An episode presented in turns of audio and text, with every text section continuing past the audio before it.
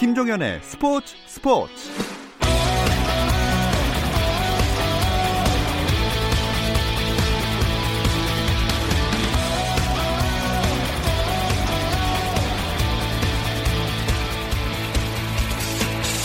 스포츠가 있는 저녁 어떠신가요? 아나운서 김종현입니다. 오늘 하루 스포츠계를 돌아보는 스포츠 타임라인으로 김종현의 스포츠 스포츠 출발합니다.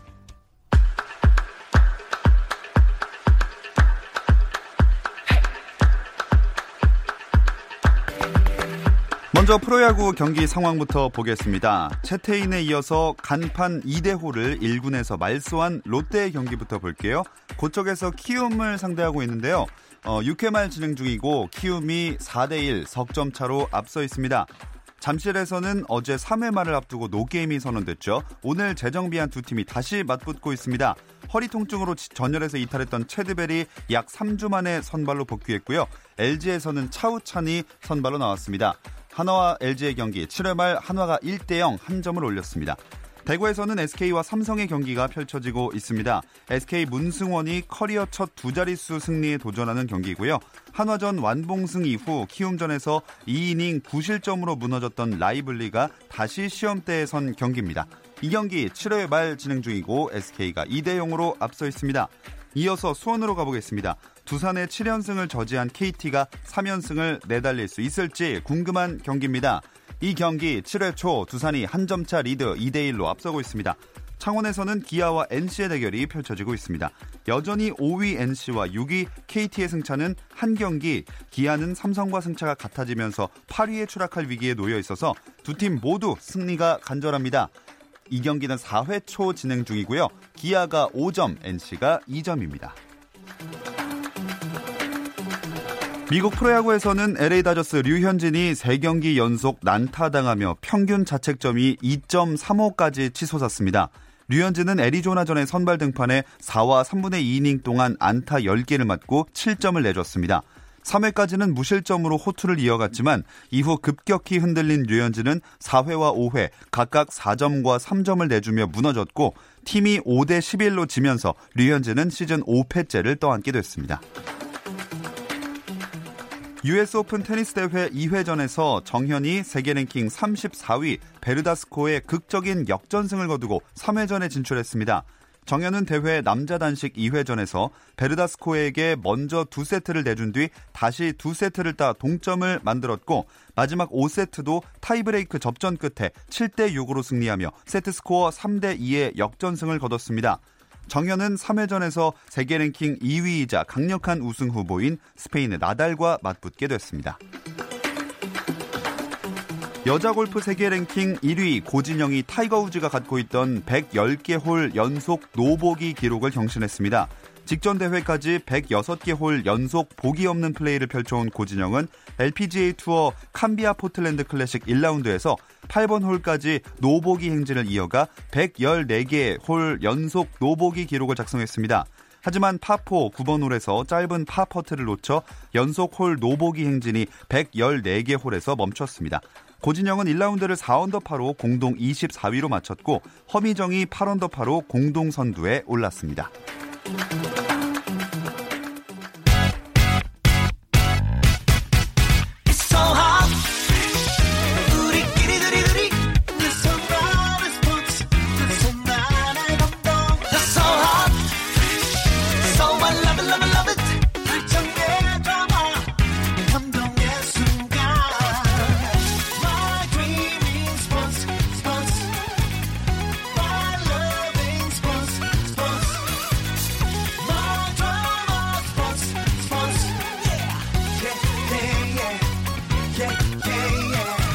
김종현의 스포츠 스포츠.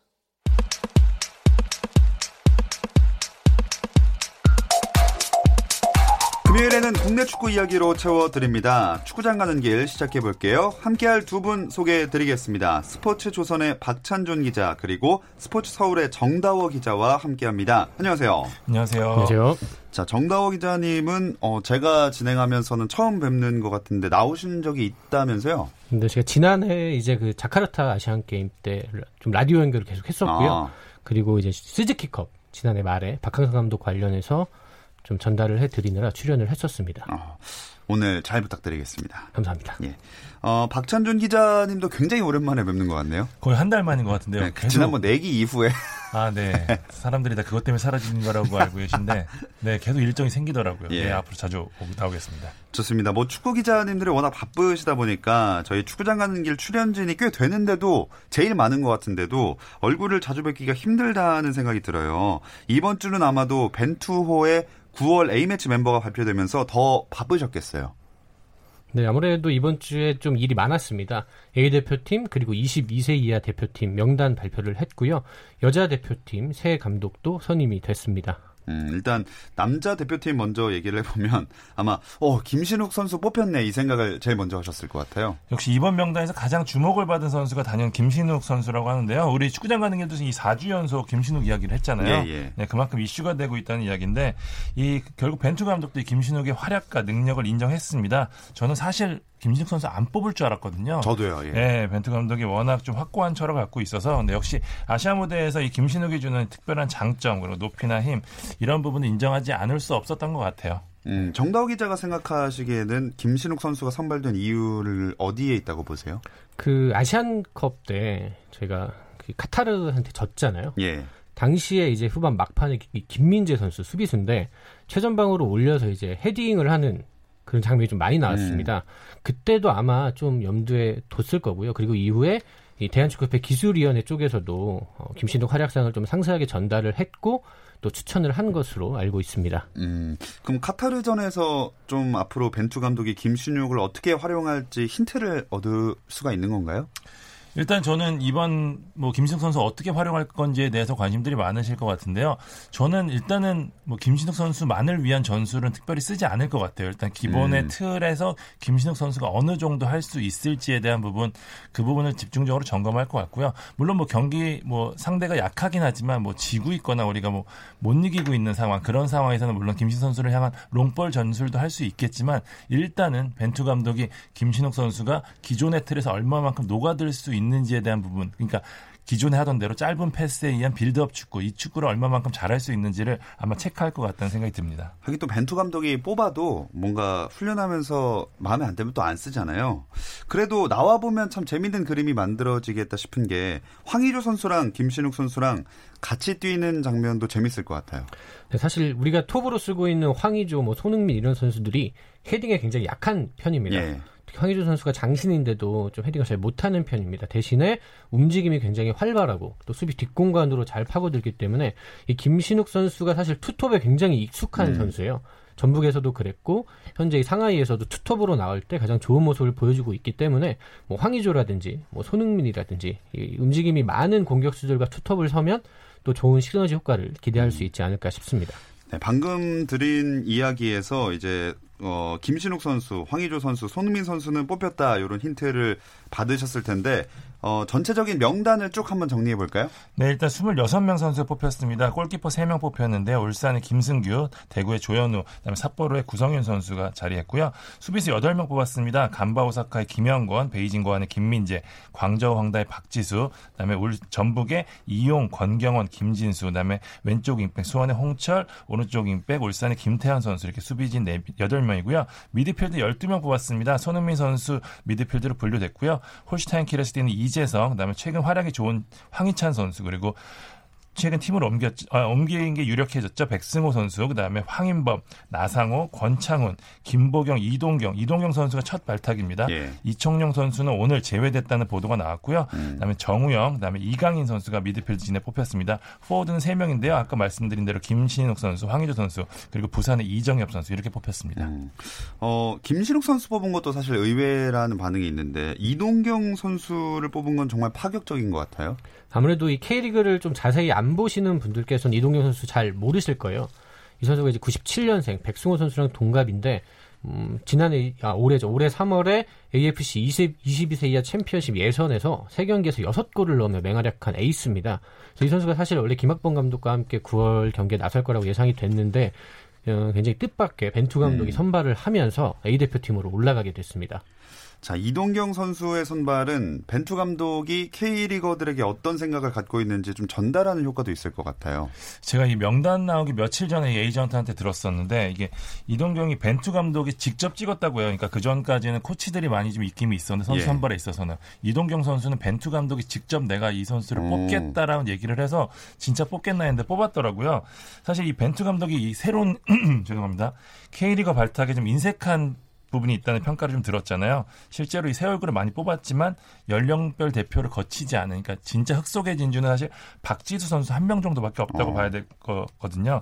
이동경 선수의 선발로 이제 다른 선수들에게도 이 선발의 기회 문이 열렸고 그다음에 여기에 이동경만의 색깔을 확실히 알려주면서 그러니까 벤투 감독은 이동경 선수가 좁은 공간에서 잘할 수 있는 선수라는 평가를 내렸거든요. 이 부분을 잘한다면 언제든 대표팀에 뽑을 수 있다라는 음. 분명한 메시지를 준 거는 분명한 것 같습니다. 본인이 직접 강력하게 주장해서 뽑은 거면 어, 이동경 선수가 선발로 경기에 나서는 것도 생각을 해볼 수 있을까요?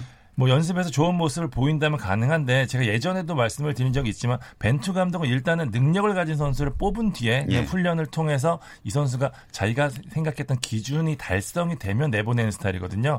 그러니까 이제 확실한 특징을 봤기 때문에 이 특성이 경기장에서도 얼마든지 녹아들 수 있다라는 음. 확신이 들면은 내보낼 수도 있겠죠. 네, 그렇게 말씀하실 것 같았습니다. 그리고 이강인 선수도 다시 한번 기회를 얻었는데 이강인 선수도 경기에 기용이 될까요? 어, 저는 개인적으로 이번에는 A매치 데뷔를 좀 할 거라고 음. 봅니다. 뭐 좀 전에 박찬준 기자께서 말씀하셨지만 벤투 감독은 좀 일정한 패턴이 있어요. 뽑아서 일단 훈련에서 보고 조금씩 출전 시간을 늘려가는 뭐 백승호도 그랬고 예. 또 이승우도 그랬거든요. 어, 이강인도 저는 같은 절차를 밟을 거라고 생각을 하고요.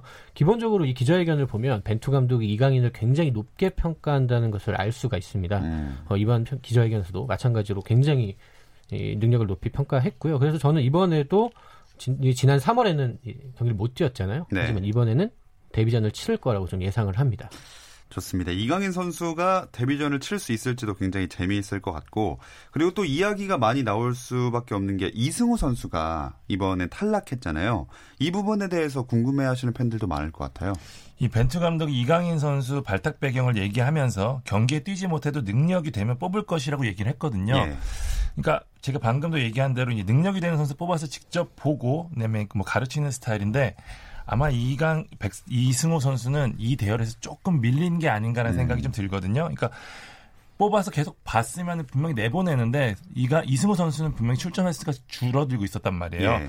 그리고 뭐 이승우 선수가 분명히 한 방이 있고 무에서 유를 창조하는 스타일이긴 하지만 전체적으로 이 실수가 많고 이 안정적으로 경기를 풀어나가는 자원은 아니거든요.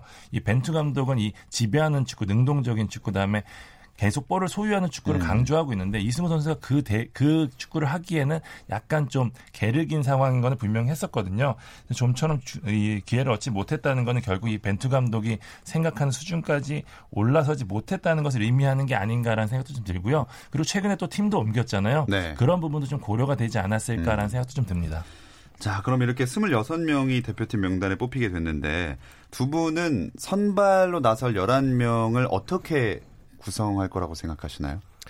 저 같은 경우는 아무래도 투톱을 좀 쓰지 않을까. 어. 아무래도 우리가 약팀 같은 경우에는 굉장히 수비적으로 우리를 상대하기 때문에 네. 우리가 좀 더 공격적으로 전술을 좀 꾸리는 편이에요. 그래서 뭐 손흥민, 황의조 선수가 기본적으로 투톱을 하고 이선에 뭐 권창훈이라든지 이재성, 이강인 이런 선수들이 서고 어, 수비형 미드필더로 백승호 같은 선수가 나서지 않을까 음. 싶습니다. 그리고 포백은 홍철, 김영원, 김민재, 이용 이 선수들이 꽤 오랫동안 호흡을 맞췄고요. 골키퍼는 김승규 선수가 1번이라고 생각합니다.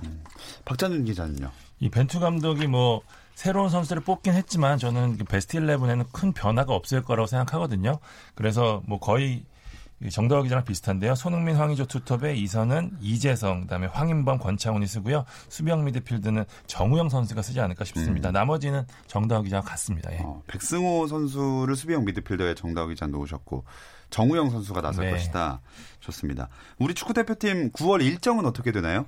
일단 9월 2일에 터키 이스탄불로 넘어갑니다. 그리고 5일 조지아와 평가전을 치르고요. 이후에 이 월드컵 2차 예선 첫 번째 경기를 위해 투르크메니스탄으로 넘어가서 10일 1차전을 치르게 됩니다.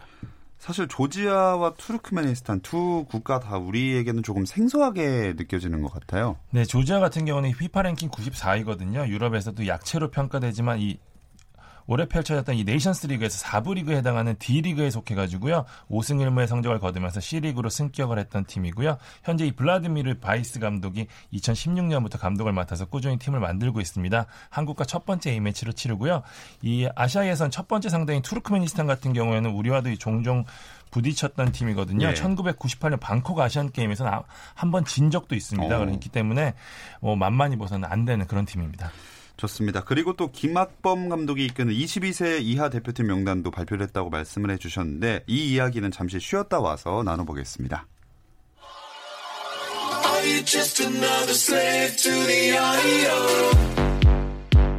국내 유일 스포츠 매거진 라디오 김종현의 스포츠 스포츠 축구 이야기가 있는 금요일 저녁 김종현의 스포츠 스포츠 함께하고 계십니다. 스포츠 조선의 박찬준 기자, 스포츠 서울의 정다워 기자 나와 있고요. 어, 22세 이하 축구 대표팀도 9월에 평가전이 예정돼 있잖아요. 이 경기에 나설 선수들 명단도 나왔죠? 이 9월 6일과 9일이죠. 이 제주에서 시리아와 두 차례 친선 경기를 치르는데요. 김학범호가 이 A 대표팀과 같은 날 명단을 발표했습니다. 뭐 이번에 9월 2일에 소집되는 멤버 26명의 명단을 꾸렸는데요. 이 전체적으로 지난 3월 이 챔피언십 예선에 나선 선수들을 중심으로 U20 월드컵 준우승 주역들이 대거 합류한 것이 좀 눈에 띄는데요. 일단 뭐 멤버를 좀 말씀드리면은 골키퍼에는 송봉근, 안찬기, 허자홍 선수 들어갔고요. 수비수에는 강윤성, 김재우, 김진야, 김현우, 윤종규, 이선걸, 이재익, 이지솔, 차호연, 황태현, 미드필드에는 김동현, 김진규, 원두재, 임민혁, 전세진, 정승원, 한찬희, 공격수에는 김대원, 엄원상, 오세훈, 이동준, 정우영, 조규성 선수 등이 들어갔거든요.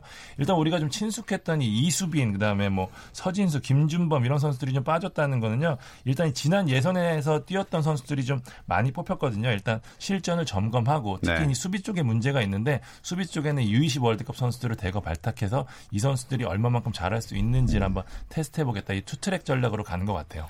네, 그리고 또 여자 대표팀 이야기도 해보겠습니다. 감독을 새롭게 선임했잖아요. 네, 지난 프랑스 월드컵 이후에 윤두결 감독이 자진 사임을 해서 공석이 됐는데요. 한 두 달 동안 이제 대한축구협회에서 선임 작업을 했고요. 뭐 굉장히 예상했던 선임입니다. WK리그 인천 현대제철의 최인철 감독입니다. 많은 분들이 최진철 감독이랑 헷갈리시는데 네. 최인철 감독입니다. 이분이 여자 축구계에서는 장인으로 좀 꼽혀요. 음. 명장으로 불리기도 하고요. 여자 축구에서만 무려 19년을 일을 한 분입니다. 그래서 WK리그 인천현대제철에서 6번이나 우승을 했고 음. 뭐 비교하기가 좀 그렇지만 K리그로 따지면 약간 최강희 감독 같은 어허. 굉장히 오랫동안 한 팀에서 우승을 많이 했던 그런 분이고요. 이분이 뭐 사실 적격으로 꼽혔습니다. 이제 워낙 이 지금 당장 팀을 이끌 사람이 좀 합당치가 않아서 예, 예. 뭐 협회에서는 외국인도 고려하고 음. 또 여자 감독도 고려했지만 결국에는 굉장히 예상했던 카드를 꺼내들면서 좀 안정적으로 음. 선택을 한 것 같습니다. 네, 이렇게 새로운 감독을 선임하게 된 여자 축구 대표팀 앞으로 일정은 어떻게 됩니까? 일단 이 최인철 감독이 다음 달 3일 오후 2시에 이 축구회관에서 이 취임 기자식 기자회견을 갖고요. 그리고 이제 9월 말에 미국과 원정 친선 경기를 위해서 소집됩니다. 여기서부터 이제 최인철 감독의 본격적인 색깔이 드러날 것 같습니다. 음. 그리고 이제 대표팀 얘기를 나눠봤으니까 K리그 이야기로 넘어갈게요. K리그 1은 뭐 선두 경쟁 그리고 6위 경쟁 정도로 관심사를 좁혀볼 수 있을 것 같은데 일단 순위부터 한번 짚어보죠.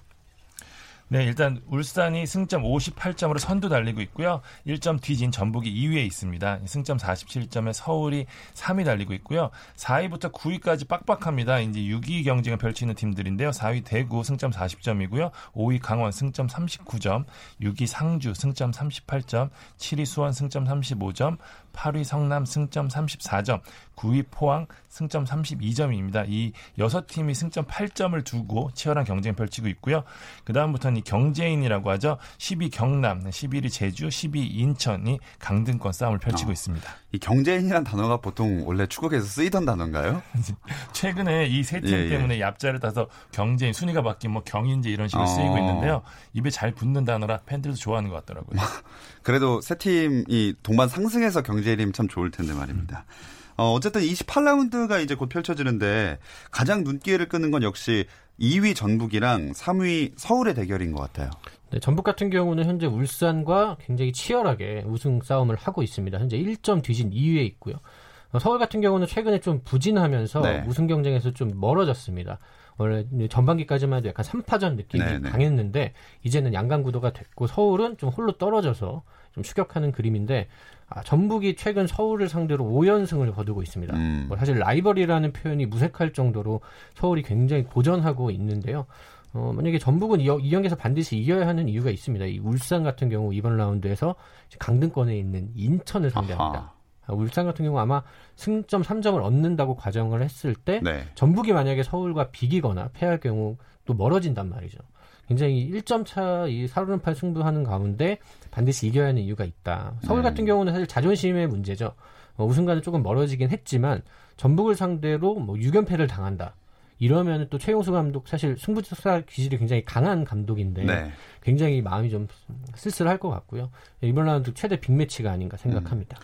근데 그럼 서울이 저도 한때 한창 이 순위를 확인할 때 정말 치열했던 것 같은데 이렇게 하얀 곡선을 그리게 된 이유가 뭘까요? 냉정하게 이 서울이 3위권 전력이라고 좀 보기엔 좀 어렵다고 보거든요. 뭐 요즘 말로 하면 이 최용수 감독이 하드캐리한 부분이 있는데 감독이 아무리 좋아도 이제 전력을 다 커버할 수는 없는 그런 상황이거든요. 서울이 여, 여러 포지션에 사실 좀 깊이가 좀 부족한 상황이었는데 부상자가 발생하면서 최용수 감독이 그때마다 기지를 발휘해서 이 선수들 포지션 변화를 통해서 좀 어, 막아왔었는데 그 부분에서 이제 한계가 분명히 나오는 거고요. 전 지금 서울의 모습이 냉정하게 원래 음. 서울의 모습으로 돌아갔다. 저는 그렇게 보고 있습니다. 어, 진짜 냉정하시네요. 네. 여기 서울인데. 어, 그럼 스플릿 경쟁도 한번 얘기를 해볼게요. 이 치- 경쟁도 치열한 것 같아요. 네, K리그 같은 경우는 이 33경기 정규 라운드를 한 후에 그 순위에 따라 1위부터 6위까지 상위 스플릿으로 가고요. 또 7위부터 12위까지 하위 스플릿으로 갑니다. 이후에 한 번씩 맞대결을 해서 다섯 경기를 하게 되는데요. 그 이후에 최종 순위를 결정을 하는데 네. 어, 일단은 뭐 아까 말씀드린 대로 울산과 전북은 우승 경쟁을 하고 있고요. 서울이 3위 이렇게 있는데 4위부터 한 9위까지는 중위권 경쟁이 굉장히 치열합니다. 어, 4위 대구가 승점 40점이고요. 어, 9위 포항이 32점입니다. 어, 남은 6경기에서 음. 충분히 뒤집힐 수 있는 차이기 때문에 이 6팀 간의 이 중위권 경쟁, 그러니까 스- 상위 스플릿을 향한 경쟁이 예. 얼마나 또 치열한지 이게 또 관전 포인트가 될 것 같습니다. 네, 요 딱 나누는 기준이 6위와 7위인데 6위가 상주고 7위가 수원이잖아요. 수원이 지금 제주를 상대로 28라운드 경기를 치르고 있습니다. 어, 현재 전반이 막 종료되는데 점수는 계속 0대 0 동점이에요. 수원으로선 진짜 반드시 승리를 해야 될 것 같은데요. 그렇습니다. 이 수원 입장에서는 상위 스플릿이 사실상 마지막 자존심이거든요. 명가로서 최근 몇 년간 부진한 모습 보였고 올해도 초반에 사실 좀 안 좋았잖아요. 그러니까 상위 스플릿에 올라간다면 그래도 어느 정도 팬들의 그런 마음을 달래줄 수 있는 거기 때문에 근데 최근에 수원이 좀 왔다 갔다 하거든요. 잘할 때와 못할 때 좀 편차가 좀 심한 편이라서 이번 홈 경기 오랜만에 한 홈 경기이기 때문에 여기서 좀 반드시 승리해서 어, 휴식기 전이기 때문에 반등에 음. 한번 기회를 만들어 보겠다는 게 수원의 각오일 것 같습니다. 그리고 이에 맞서고 있는 제주가 K리그 2로 강등을 걱정해야 되는 상황입니다. 그 경제인에서 중앙을 차지하고 있는 제주인데 제주랑 인천 승점이 19점으로 똑같네요. 네, 그러니까 제주 같은 경우는 정말 자존심이 상하는 시즌입니다. 지난 시즌 서울, 서울 같은 그런 느낌인데요. 제주 같은 경우는 기업 구단이기도 하고 또 나름 많은 돈을 쓰는 팀이기도 하고요. 실제로 선수 구성도 꽤 괜찮은 편인데 올 시즌 이 감독까지 바뀐 상황에서도 좀처럼 반등을 하지 못하고 있습니다. 그래서 오늘 뭐 지금 수원과 하고 있는데 그래도 다행인 것은 이번 라운드에서 인천이 울산을 상대한다. 만약에 음. 울산이 뭐 어, 인천이 울산에 패하고 오늘 제주가 수원과 비기기만 해도 승점 1점 앞설 수 있다. 뭐 이런 어허. 건좀 나름대로. 네, 뭐 소득일 수 있는데요. 어쨌든 이 아까 말씀드린 경제인 여기서 이, 강, 이 경남이 지난 라운드에서 혼자 이기면서 좀 승점 3점 앞서서 치고 나가고 있습니다. 네. 과연 이번 라운드에서는 또 어떻게 될까? 음. 이것도 이 우승 레이스만큼이나 굉장히 흥미롭습니다. 자, 이렇게 서울대 전북 또 인천대 울산의 경기가 일요일에 열리고 지금 이 순간에 수원과 제주의 경기가 열리고 있는데 일요일에 두 경기가 더 예정돼 있죠? 그렇습니다. 이 춘천 송암 경기장에서 이 강원과 경남의 경기 예정돼 있고요. 상주 시민운동장에서 상주와 대구가 오후 7시에 경기를 펼칩니다. 자, 일요일 경기 결과에 따라서 중위권 순위가 굉장히 많이 바뀔 수가 있겠어요. 네, 상주와 대구가 맞대결을 하고요. 강원과 경남이 맞대결을 하는데 상주랑 대구의 경기가 굉장히 중요할 것 같습니다. 음. 아, 현재 두 팀이 승점 2점 차이거든요. 네. 상주가 이기면 뒤집힐 수도 있습니다.